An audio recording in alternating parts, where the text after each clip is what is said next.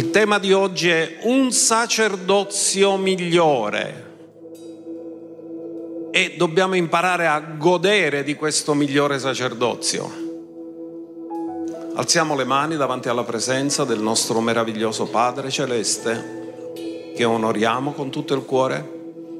Dite con me, Padre ti amiamo, Gesù ti amiamo, Spirito Santo ti amiamo e veniamo nella presenza per ricevere sapienza e rivelazione dall'alto perché il tuo potere soprannaturale si possa manifestare nella nostra vita.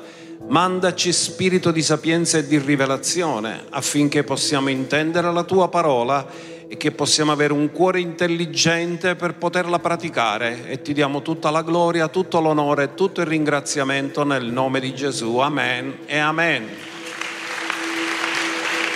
Potete accomodarvi. Un sacerdozio migliore.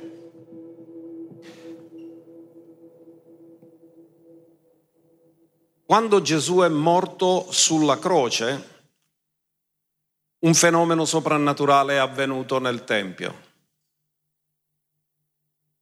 La cortina del Tempio che separava il luogo santo dal luogo santissimo si squarciò da cima a fondo. La cortina era spessa 88 centimetri ed era alta circa 20 metri. Quindi potete immaginare quanto era grande e nessuno poteva fare una cosa di questo genere. È un fenomeno soprannaturale. Gesù muore come agnello e risuscita come sommo sacerdote. E questa mattina ci occuperemo di spiegare meglio che perché il sacerdozio di Gesù non è un sacerdozio levitico, ma è un sacerdozio secondo l'ordine di Melchisedec. Chi era Melchisedec? Lui sappiamo che dopo la sua risurrezione è rimasto 40 giorni qui sulla terra e poi è asceso al cielo, dove ancora oggi si trova, alla destra del Padre. Lui è asceso, quindi stiamo parlando del ministero di sommo sacerdote dell'asceso Signore alla destra del Padre. Ora noi abbiamo, oggi tratteremo di questo perché Gesù ha sostituito, quindi è stato abolito il sacerdozio levitico aronico e c'è oggi solo un sacerdote. Perché ci interessa questo? Perché Apocalisse dice che noi siamo stati fatti sacerdoti e re, ma siamo stati fatti sacerdoti secondo l'ordine levitico o siamo stati fatti sacerdoti secondo l'ordine di Melchisedec? Secondo l'ordine di Melchisedec, perché il sacerdozio levitico è stato abolito. Ora perché il sacerdozio di Cristo è migliore? come dice la scrittura, il sacerdozio di Cristo è migliore del sacerdozio di Melchisedec. Ci sono almeno cinque motivi perché il sacerdozio è migliore. Il primo motivo è che il sacerdozio, secondo l'ordine di Melchisedec, è basato su un giuramento, poi lo leggeremo la scrittura. L'Eterno ha giurato e non si pentirà. Tu sei sacerdote in eterno secondo l'ordine di Melchisedec. Il sacerdozio levitico non è stato basato su un giuramento. Seconda cosa, il sacerdozio di Cristo è eterno. Non ci sarà un altro che lo sostituirà, non ci sarà un altro sacerdozio, questo è l'ultimo perché è eterno e definitivo. Mentre quello aronico era a tempo, ha avuto un inizio e ha avuto una fine. Era per il tempo, il sacerdozio di Cristo è per sempre. Quindi è migliore per questo. La terza cosa, ha migliori promesse. Il sommo sacerdote, quando nel giorno di Yom Kippur andava a spruzzare il sangue nel propiziatorio, non lavava i peccati, copriva i peccati. Il sangue di Cristo invece lava ed elimina del tutto i peccati e la natura di peccato. Nessuno è andato in cielo attraverso il sacerdozio aronico, ma ora tutti possiamo andare in cielo per il sacerdozio secondo l'ordine di Melchisedec. Quindi c'è un altro aspetto ancora che possiamo aggiungere. Il sommo sacerdote dell'Antico Testamento doveva offrire sacrifici per se stesso perché anche lui sbagliava e peccava. Non era perfetto. Quindi prima di presentarsi doveva offrire sacrifici per se stesso per essere purificato. Gesù il sommo sacerdote, secondo l'ordine di Melchisedec, è perfetto e lui non ha, c'è bisogno che si offrano sacrifici per lui, anzi lui è diventato il sacrificio per noi. E la quinta cosa, perché è migliore, è perché il sommo sacerdote, secondo l'ordine aronico, era solo per la nazione di Israele. Lui non copriva i peccati del mondo, lui copriva i peccati della nazione di Israele. Mentre la mediazione di Cristo e il suo sommo sacerdozio non è solo per Israele, è per tutti gli uomini. Perché lui è divenuto mediatore tra Dio e l'uomo. Non tra Dio e Israele, ma tra Dio e tutti gli uomini.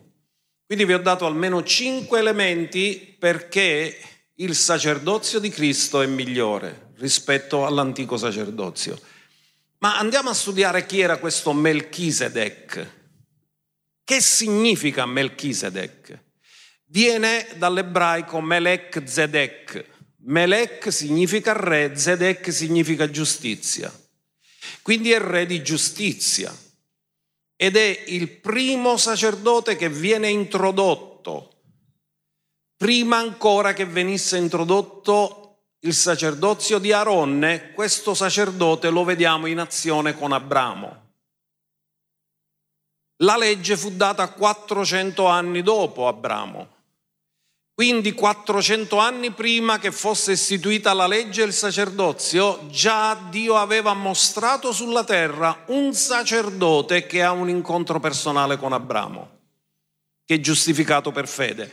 Andiamolo a vedere in Genesi 14, dal verso 17, e impareremo delle cose riguardo chi era Melchisedec.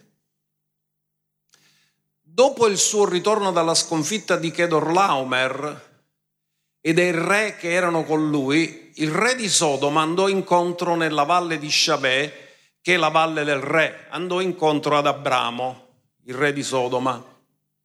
Allora Melchisedec, re di Salem, portò pane e vino.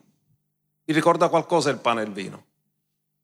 Egli era sacerdote del Dio Altissimo. Ascoltate, molti sono convinti che era Gesù, non è Gesù, è tipo di Gesù, perché era re ed era sacerdote, ma non è Gesù, perché dice che era senza padre né madre, Gesù l'ha avuto la madre. Quindi non può essere lui, è un tipo di Cristo. Andiamo avanti. E cosa fece questo, sommo, questo sacerdote, non sommo? Benedisse Abramo dicendo, benedetto sia Abramo dal Dio Altissimo, padrone dei cieli e della terra. E benedetto sia il Dio Altissimo che ti ha dato nelle mani i tuoi nemici Guardate, Abramo ha vinto la battaglia e ha riscosso Lot con 318 servi nati in casa sua. In altri termini, non aveva un esercito, erano dei servi nati in casa. Ora lui con dei servi nati in casa ha ottenuto vittoria su questi re. Ora non è normale, questo è soprannaturale. E il motivo era perché lui era benedetto da Dio, aveva un patto con Dio. E Melchisedec gli confermò questo. E Abramo, senza che mai nessuno gliel'avesse predicato, senza che mai nessuno gliel'avesse detto, comprese che per gratitudine, perché riconosce i favori di Dio sulla sua vita, cosa fa? Dalla decima di ogni cosa a Melchisedec. Nessuno gliel'ha detto, non era nella legge, poi fu stabilito nella legge mosaica. Ma questa è nata per rivelazione divina. Io voglio dirvi una cosa, la, l'economia soprannaturale dove Abramo è entrato e se andate a vedere la vita di Abramo dice che Dio l'aveva benedetto in ogni cosa e morì ricchissimo. Non era ricco, era molto ricco perché Dio l'aveva benedetto in ogni cosa, l'economia soprannaturale. Nell'economia soprannaturale entriamo per rivelazione. Abramo ci entrò per rivelazione e lo fece. Quindi che cosa succede? Che questo Melchisedec lo vediamo apparire. Ora ascoltate, noi siamo progenie di Abramo e Dio aveva promesso ad Abramo te saranno benedette tutte le famiglie della terra. Ora colui che è benedetto da Dio viene benedetto da Melchisedec. Quindi significa che Melchisedec sta confermando la benedizione di Dio e colui che ha la benedizione di Dio riceve una benedizione superiore. Perché Abramo è benedetto. Noi siamo progenie di Abramo e Melchisedec benedice Abramo e benedice l'Iddio Altissimo. E Abramo fa una cosa meravigliosa poi qui con il re di Sodoma, che gli dice, ho alzato la mia mano all'Iddio Altissimo, possessore del cielo e della terra, che io non prenderò nulla da te. In altri termini il re di Sodoma gli voleva dare dei doni e lui ha rifiutato, ha detto no, se io prospero non ci deve essere nessun altro che deve entrare nella prosperità, sarà solo Dio a farmi prosperare niente compromessi, solo la benedizione di Dio.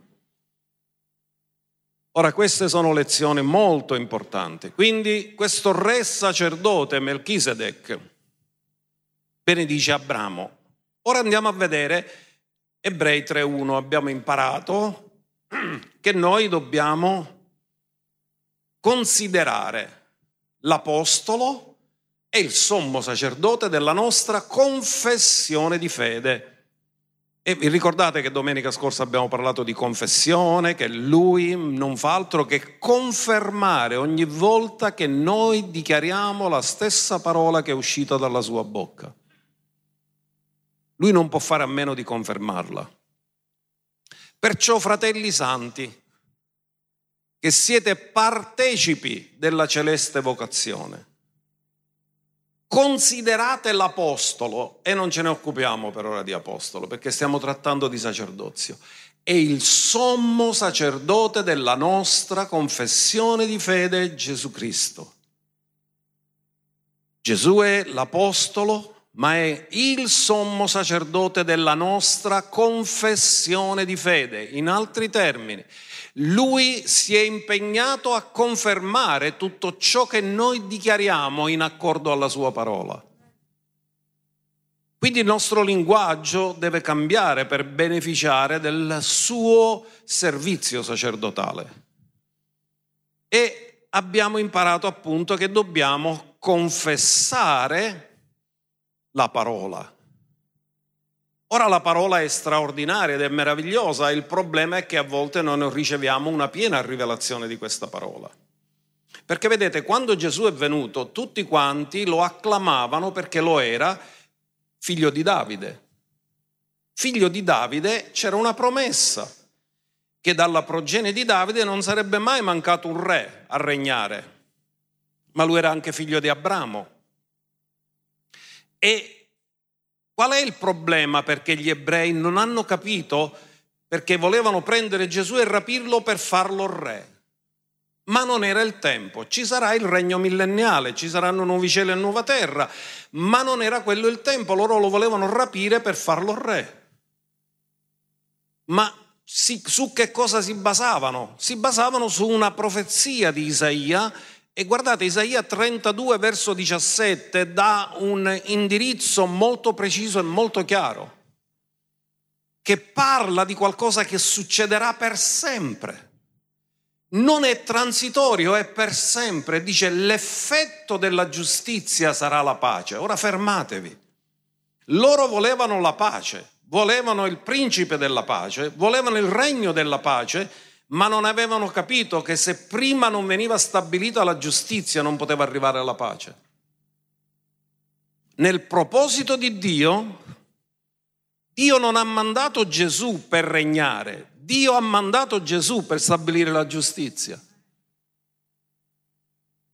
Perché l'effetto della giustizia sarà la pace e il risultato della giustizia, mi piace l'effetto e il risultato della giustizia, tranquillità o shalom e sicurezza per, per quanto tempo? Per sempre. Ora qui sta parlando Isaia di qualcosa di definitivo, perché è per sempre.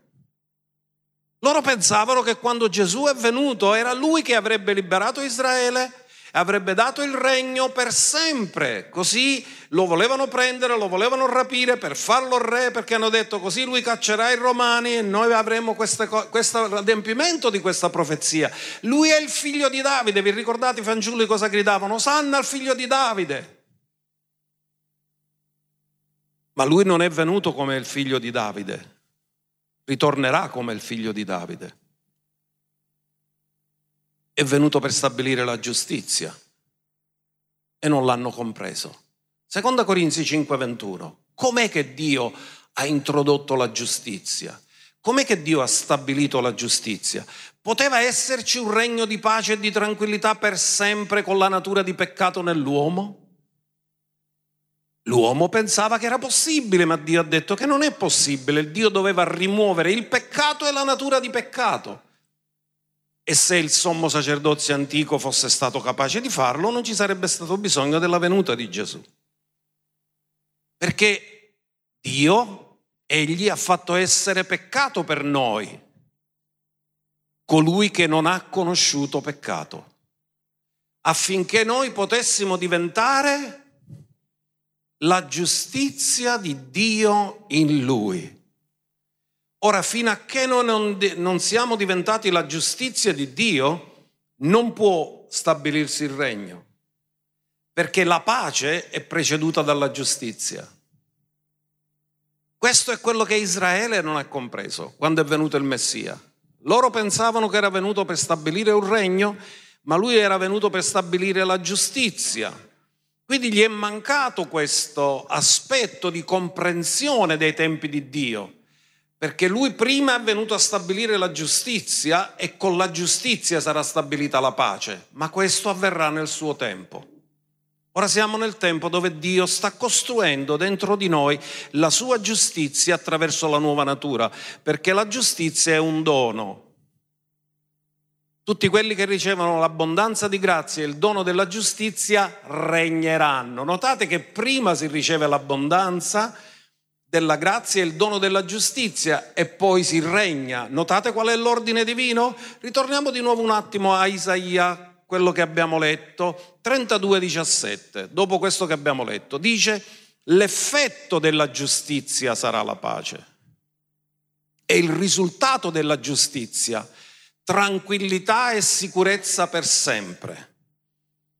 La tranquillità e sicurezza per sempre non è un atto magico, è un effetto ed è il risultato della giustizia. Quindi se non c'è la giustizia non possono coesistere queste cose. Quindi Gesù è venuto per mettere giustizia. Ora questo ha un'applicazione pratica nella vita di ognuno di noi. Se tu vuoi avere pace e tranquillità per sempre, deve essere stabilito nella giustizia, non puoi averlo nell'ingiustizia. Queste sono delle perle meravigliose di rivelazione che Dio ci dà, come Lui opera e come Lui funziona.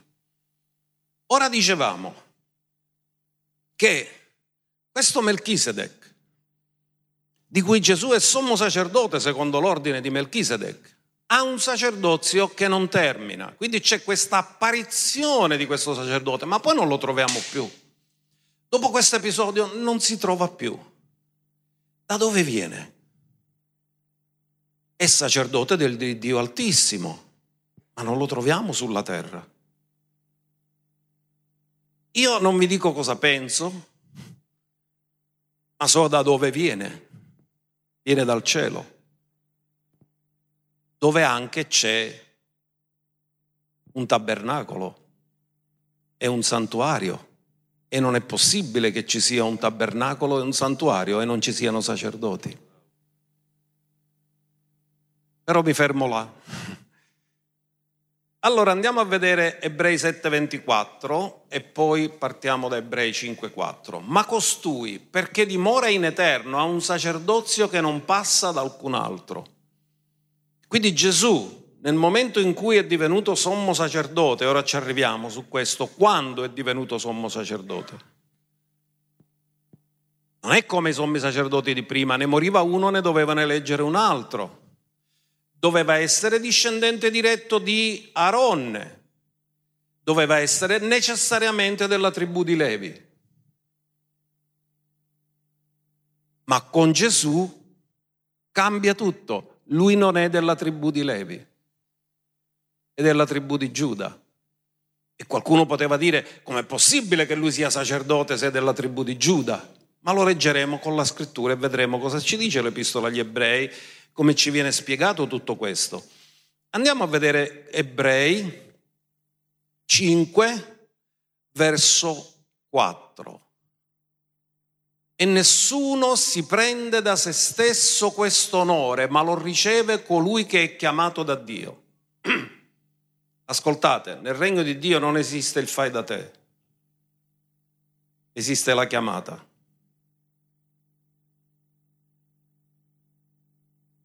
La chiamata è diversa dalla carriera. Molti vogliono fare carriera. Nella carriera sei tu che scegli di fare carriera. Sei tu che scegli la carriera, ma nella chiamata è la chiamata che sceglie te. Perché è Dio che ti sceglie. Allora dice che nessuno prende da se stesso questo onore, ma lo riceve colui che è chiamato da Dio. Amen. Dio fa tutto nella legalità. Dio non improvvisa niente, fa tutto nella legalità. E oggi vi dimostro come è successa la transizione nell'assoluta legalità tra il sommo sacerdote del patto levitico al sommo sacerdote secondo l'ordine di Melchizedek, che è avvenuto nell'assoluta legalità. Stamattina lo scoprirete come Aronne. Aronne non si è fatto sommo sacerdote. Ha detto mi piacerebbe da grande fare il sommo sacerdote. No. Dio l'ha chiamato.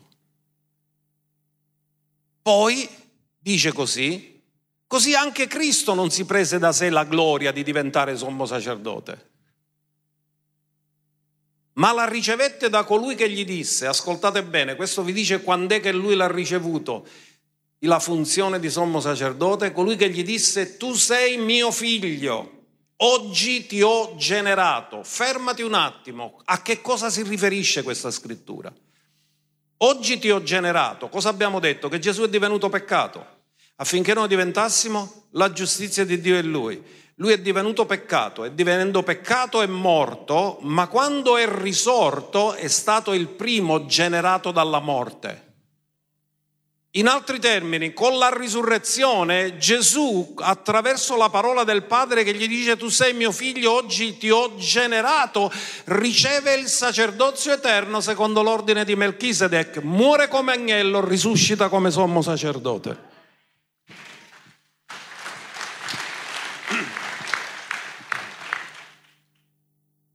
Ma lui non è levita, non è della tribù di Levi, lui è nato a Betlem di Giuda. Anche l'Apocalisse lo dice. Apocalisse 5, verso 5. Giovanni si fa una domanda e gli arriva la risposta. Allora uno degli anziani mi disse, non piangere. Ecco il leone della tribù di... Di chi sta parlando? Sta parlando di Gesù. Chi è il leone della tribù di Giuda? Il leone della tribù di Giuda, la radice di Davide. Scusate, è la progenie o la radice? È tutte e due. Perché è la radice, perché Davide è stato creato da lui. Ma è la progenie, perché secondo la carne è venuto da Davide. Ma qui dice la radice. La radice genera la pianta, non è la pianta. Davide che ha generato Cristo. Secondo la carne, Gesù era della progenie di Davide, ma secondo lo spirito, Davide è stato creato dal Signore Gesù, perché nessuna delle cose fatte è stata fatta senza di lui. Ecco perché è la radice. La radice di Davide ha vinto per aprire il libro e sciogliere i suoi sette sigilli. Quindi chi è lui? Il leone della tribù di Giuda. Quindi il sacerdozio cambia tribù, non è più dalla tribù di Levi, è dalla tribù di Giuda ed è un sacerdozio eterno che troviamo nella scrittura. Quindi ritorniamo ad Ebrei capitolo 7 perché ci dobbiamo fare una bella lettura che ci viene illustrato dallo scrittore dell'epistola agli ebrei e naturalmente noi non siamo ebrei, ma lui deve spiegare agli ebrei. L'epistola agli ebrei è considerata l'ultima lettera di Dio al suo popolo. Dice, ma è nel Nuovo Testamento, appunto, è l'ultima lettera. Questo è come se chiudesse l'Antico Testamento per loro. Se dunque ci fosse stata la perfezione mediante il sacerdozio levitico, perché sotto quello fu data la legge al popolo, che bisogno c'era che sorgesse un altro sacerdote secondo l'ordine di Belchisedec e non designato invece secondo l'ordine di Aronne? In altri termini, cosa sta dicendo lo scrittore? Se il sacerdozio di Aronne avesse risolto il problema del peccato e dei peccati, non ci sarebbe stato bisogno di un altro sacerdozio, ma non l'ha risolto. Era solo una figura e un'ombra di quello che doveva venire. Quindi dice, infatti se viene cambiato poi sacerdozio secondo infatti se viene cambiato il sacerdozio avviene necessariamente anche un cambiamento di legge. Quindi la legge viene adempiuta. Quando, viene, quando Gesù dice tutto è compiuto, cosa è compiuto? La legge si è compiuta, perché il termine della legge è Cristo. E poi dice che cambia la legge. Ora non siamo sotto la legge mosaica, ora non siamo sotto il nuovo patto, la nuova ed eterna alleanza. Ora colui del quale si dicono queste cose appartiene a un'altra tribù di cui nessuno ha mai servito all'altare. È noto infatti che il nostro Signore è uscito da Giuda in riferimento a cui Mosè non disse nulla riguardo al sacerdozio.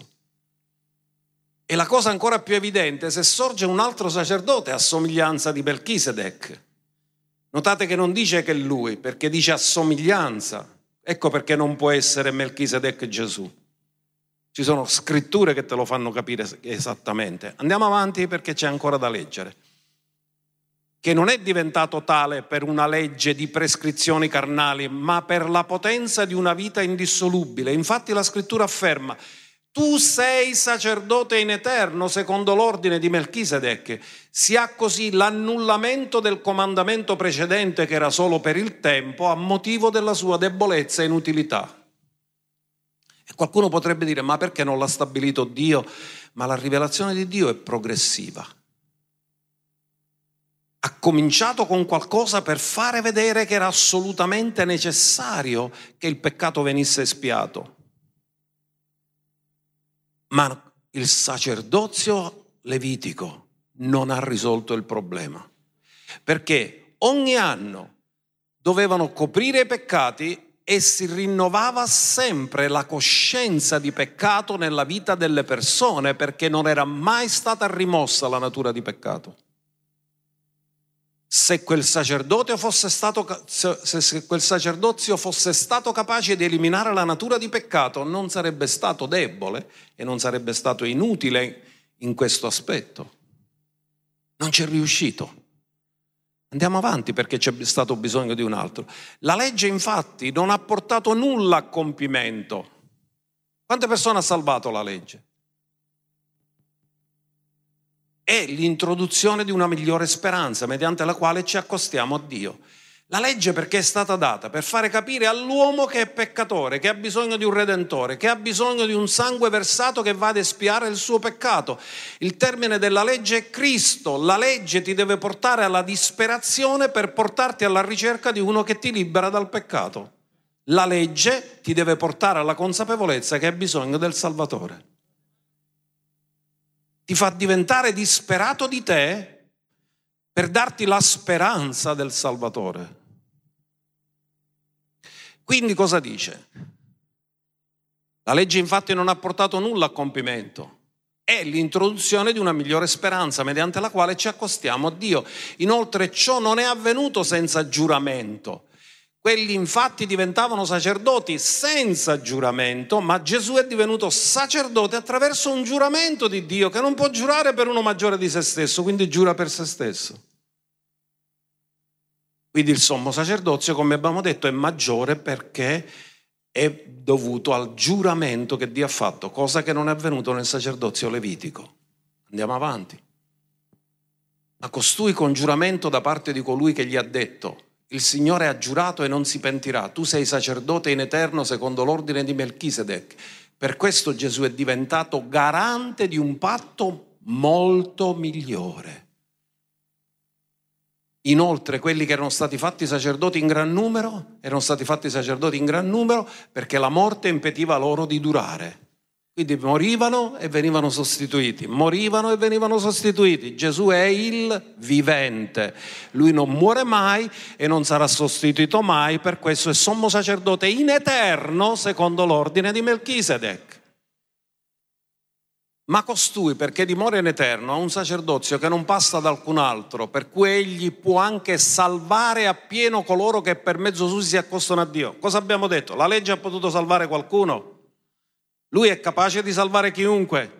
Chiunque avrà invocato il nome del Signore sarà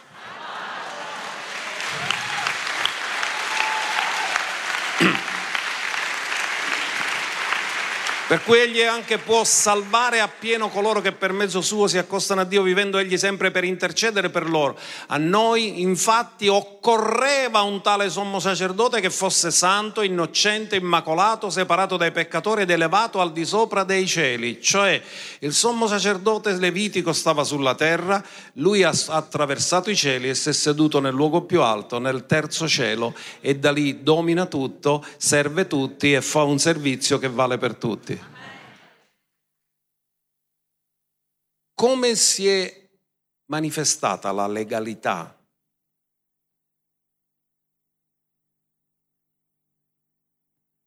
del sacerdozio di Cristo. Ti faccio un esempio. Se tu devi sostituire una persona in un posto di lavoro,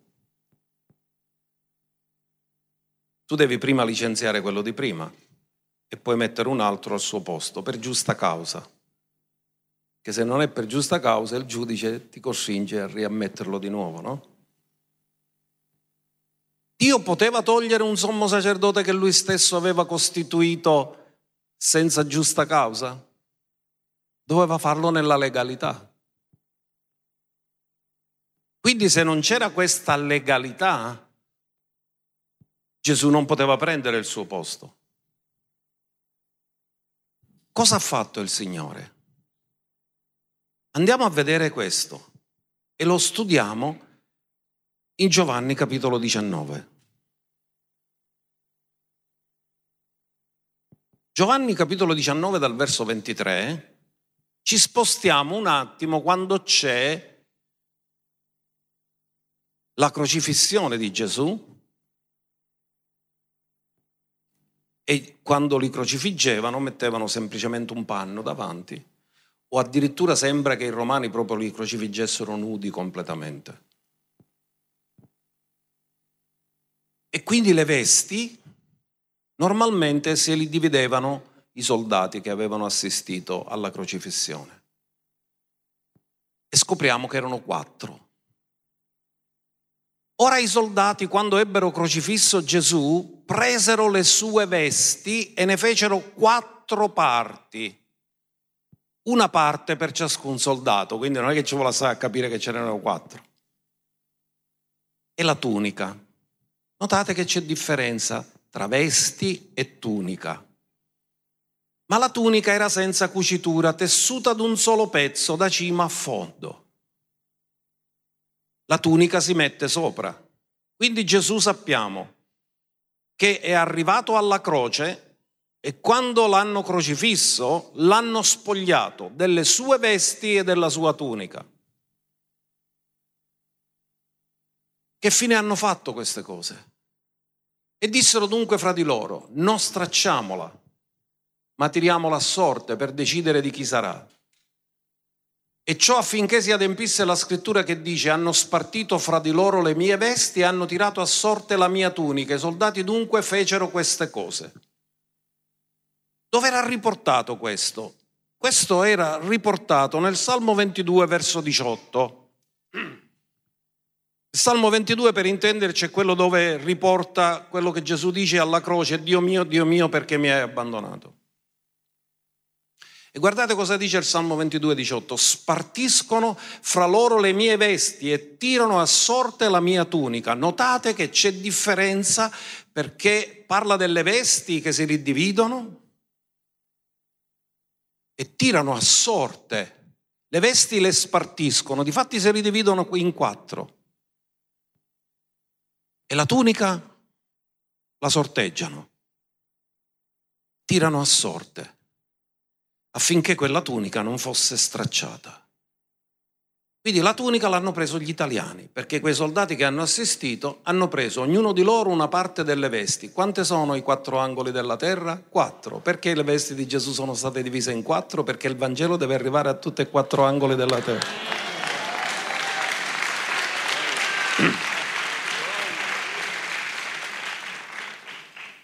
Ma la tunica è rimasta intera. E la domanda è perché? Cos'è che doveva rimanere intero nel sommo sacerdote? Andiamolo a vedere in Esodo 28, verso 31. Farai anche il mantello dell'efod, tutto di color violaceo. Nel suo mezzo vi sarà un'apertura per passarvi il capo. Tutto intorno all'apertura vi sarà un orlo di tessuto lavorato, come l'apertura di una corazza, perché non si strappi. Quindi doveva essere l'efod cucito tutto di un pezzo. Doveva avere un'apertura solo nella testa, così che si infilava. Non c'erano bottoni, non c'era cerniera. Si infilava in questo modo, tutto d'un pezzo. La tunica di Gesù era tutta d'un pezzo. Si infilava e qualcuno ha fatto degli studi tra com'erano le maniche larghe e com'era la tunica si formava una croce. Allora, guardate cosa dice. Levitico 21 verso 10. Ora questo era come doveva essere vestito il sommo sacerdote, doveva avere l'efod che era la parte più esterna, il mantello. E dice, ma colui che è sommo sacerdote tra i suoi fratelli, sul capo del quale è stato sparso l'olio dell'unzione e che è stato consacrato per indossare le vesti sacre, non si scoprirà il capo perché non si doveva scoprire il capo? Sapete cosa c'era scritto nella mitra che aveva nel capo? Santo all'Eterno. Ed era scritta d'oro. Quindi significa che lui era appartato per lo scopo di Dio. E Dio lo usa appartato per il suo scopo. E poi dice non si straccerà le vesti. Il sommo sacerdote assolutamente non si doveva stracciare le vesti. Ma quando tu ti stracci qualcosa, non ti stracci le cose di dentro, ti stracci le cose di fuori. E la cosa che c'era di fuori cos'era? Era l'efod. Quindi andiamo a vedere cosa avviene in Matteo 26, 57. Ora c'è il sommo sacerdote levitico, aronico, Caiafa, e il futuro sommo sacerdote che si trovano di fronte. Ora quelli che avevano arrestato Gesù lo condussero da Caiafa, sommo sacerdote, presso il quale già si erano riuniti gli scribi, gli anziani, e Pietro seguì da lontano fino al cortile del sommo sacerdote e entrato dentro si pose a sedere con le guardie per vedere la fine. Ora i capi dei sacerdoti e gli anziani e tutto il sinedrio cercavano qualche falsa testimonianza contro Gesù per farlo morire. Chi è che doveva offrire il sacrificio? Chi è che doveva offrire l'agnello pasquale? Non era il sommo sacerdote? Quindi Gesù doveva morire con la legalità, doveva essere lui il sacrificio. E chi lo doveva legalizzare questo sacrificio? Il sommo sacerdote. ma loro sapevano che era innocente perché l'agnello doveva essere senza difetto e senza macchia. Quindi per poterlo fare morire devono cercare una falsa testimonianza, perché non trovano niente che lo possa fare morire. Dicendo che devono cercare una falsa testimonianza, stanno dicendo è innocente. Quindi l'agnello viene offerto senza difetto e senza macchia, innocente, e chi lo offre? Il sommo sacerdote dà legalità al suo sacrificio. E tu potresti dire, ma Dio non accetta sacrifici umani. Perché Dio ha accettato il sacrificio di suo figlio? Perché quando Abramo ha offerto suo figlio e Dio gliel'ha impedito, nel momento in cui Abramo è stato disponibile a offrire suo figlio, Dio ha ricevuto la legalità di offrire il suo. E quando Dio fece il patto con Abramo, e lo fece passare in mezzo agli animali tagliati a metà e Dio si è impegnato per la sua stessa vita a dare la vita pur di adempiere la sua parola.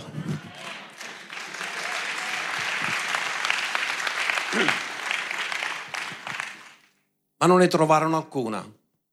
Sebbene si fossero fatte avanti, molti falsi testimoni non ne trovarono. Non erano credibili le cose che dicevano. Ma alla fine vennero avanti due falsi testimoni i quali dissero, costui ha detto, io posso distruggere il Tempio di Dio e ricostruirlo in tre giorni. Ma sapete che Gesù non stava parlando del Tempio fisico, stava parlando del suo corpo, che in tre giorni è rimasto morto e poi è risorto. Cioè lo hanno accusato del nulla, l'hanno accusato della verità. Che accusa è accusarlo contro la verità? E ora guardate, ora succede qualcosa di straordinario. Allora il sommo sacerdote, alzatosi, gli disse, non rispondi nulla a ciò che costoro testimoniano contro di te, cioè il fatto che avrebbe distrutto il Tempio in tre giorni. Ma Gesù taceva. Cioè, ci sono i silenzi di Dio, qualche giorno predicherò sui silenzi di Dio. Non ha risposto. E il sommo sacerdote replicò dicendo, io ti scongiuro, guardate questa è un'affermazione che ha cambiato la storia, per il Dio vivente di dirci se sei il Messia, se sei il Cristo, il figlio di Dio. E qui Gesù risponde, non tace. E Gesù gli disse, tu l'hai detto. Anzi, io vi dico che in avvenire voi vedrete il figlio dell'uomo sedere alla destra della potenza e venire sulle nuvole del cielo. Quindi sta dicendo che lui sarà quello che ritorna. Dice, voi non mi vedrete più finché non ritornerò. Con Israele si è chiuso un capitolo. Finisce il sommo sacerdozio, si squarcia la cortina del Tempio, tutto è compiuto con loro, comincia la settantesima settimana di Daniele Finisce la 69esima, comincia il tempo della Chiesa. Allora guardate cosa fa. Allora il sommo sacerdote stracciò le sue, lo poteva fare, quindi si è autosqualificato, rompendo la legge. Colui che deve giudicare il nuovo sommo sacerdote rompe la legge che lo ha qualificato come sommo sacerdote e dà l'assist a Gesù per diventare sommo sacerdote in eterno secondo l'ordine di Melchisedec. E cosa ha detto? Allora il sommo sacerdote stracciò le sue vesti dicendo egli ha bestemmiato, quale bisogno abbiamo più di testimoni? Ecco, avete udito la sua bestemmia. Era una bestemmia era un cambio di sacerdozio legalizzato dalla stracciarsi delle vesti del sommo sacerdote. La veste di Gesù, la tunica non si è mai stracciata perché deve rimanere in eterno, mentre il sommo sacerdozio aronico-levitico ha un inizio e ha una fine quando arriva il nuovo sommo sacerdote secondo l'ordine di Melchisedec.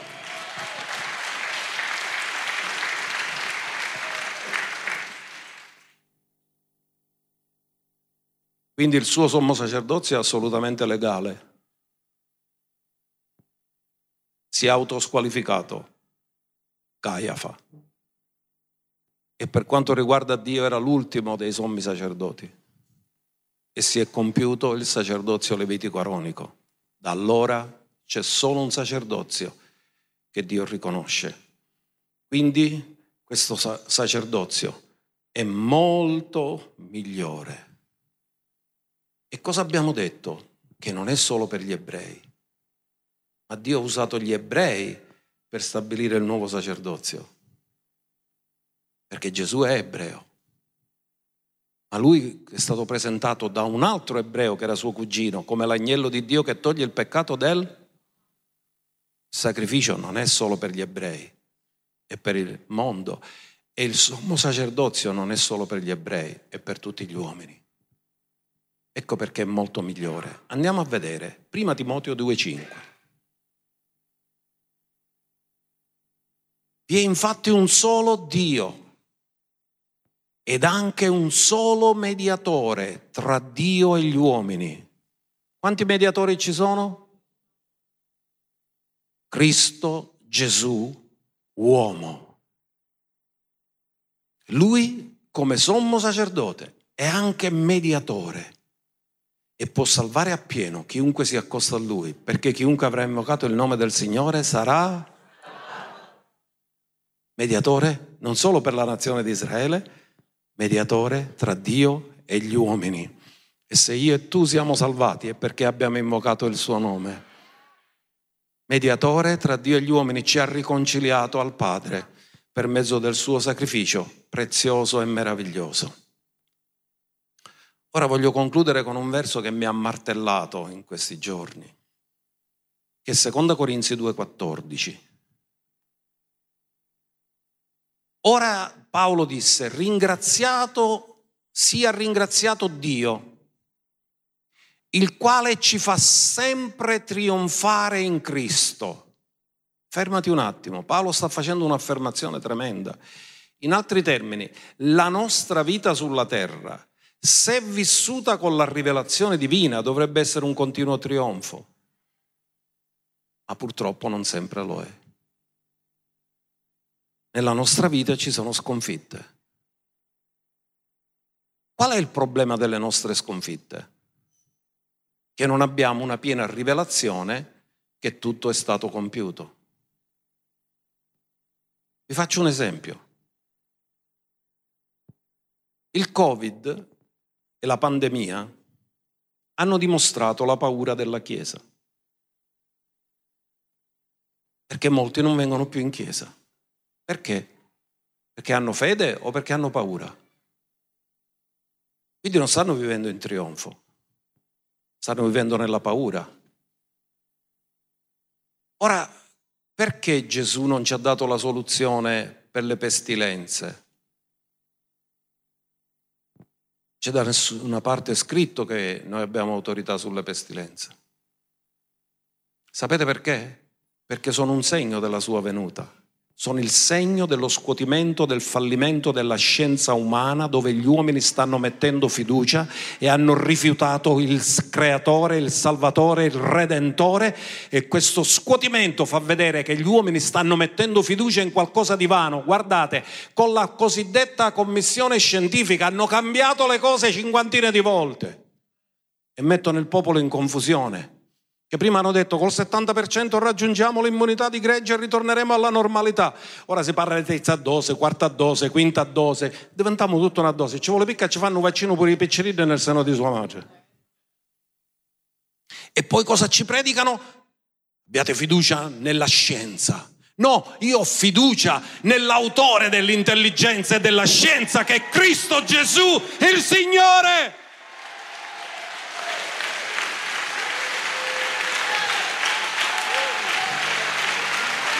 Lui è il Signore.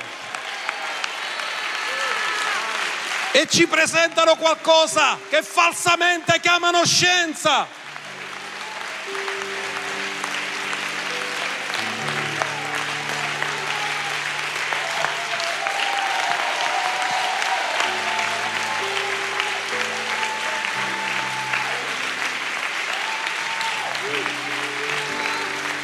C'è la soluzione per il coronavirus ed è Gesù Cristo il Signore. Quando Lui verrà ci sarà pace e benessere per sempre, non ci sarà nessuna malattia. Però la Chiesa si è dimostrata fragile. Perché sta scritto nel Salmo 91 che abbiamo letto varie volte che piaga alcuna non si accosterà alla tua tenda. Abbiamo visto che in Egitto quando ci furono le piaghe tutti venivano toccati tranne il popolo di Dio. Quindi cosa significa? Che dobbiamo imparare, a... il giusto vivrà per... Non da tutte le notizie che arrivano ogni giorno in televisione. Dobbiamo vivere per fede nella parola. In altri termini, se tutti avessimo la rivelazione della parola e camminassimo per fede, nessuna piaga si potrebbe accostare ai figli di Dio ma dobbiamo crescere, dobbiamo essere onesti.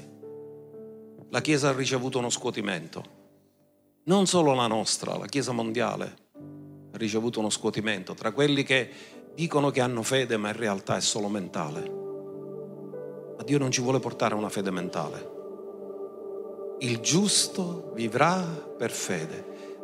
La giustizia produce la pace e la giustizia produce benessere per sempre. Ma il giusto vivrà per fede. Riproiettiamo il verso. Seconda Corinzi 2,14. Guardate cosa dice. Ora sia ringraziato Dio, il quale ci fa sempre trionfare. Sai che significa questo? Che Dio vuole che diventi la tua esperienza. Dillo, io voglio trionfare sempre nel nome di Gesù. E attraverso noi manifesta in ogni luogo il profumo della sua conoscenza. Uno degli effetti del coronavirus è che ti ha tolto l'odorato, mostrando che c'è una carenza del profumo di Cristo. Sta arrivando il tempo. Io vi dico una cosa, più andiamo avanti, più Dio farà crescere il soprannaturale in mezzo alla Chiesa. Perché lo scuotimento porterà una consacrazione nuova.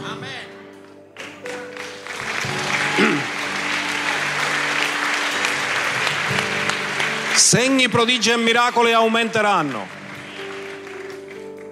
Perché dice che dopo lo scuotimento sulla Chiesa c'è la gloria. Ora non vogliamo essere estremi, però c'è una guarigione preventiva e c'è una guarigione curativa. Perché quando Dio disse,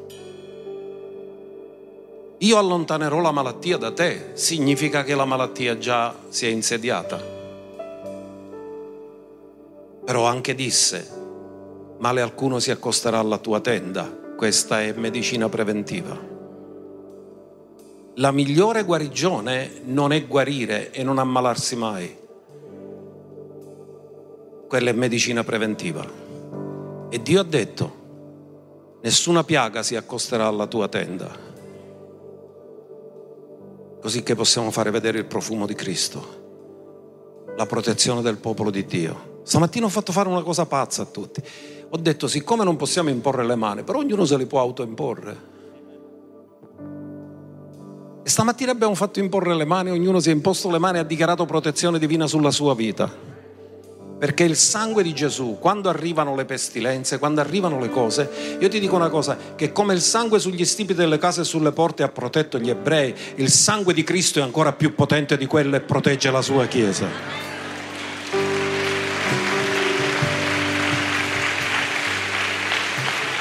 Ma noi dobbiamo crederlo e dobbiamo confessarlo perché Lui è sommo sacerdote della nostra confessione di fede. Ci sono alcuni che, che, che, hanno sempre paura, paura, paura. Gesù non può confermare la tua paura, Gesù può confermare solo la fede nella sua parola.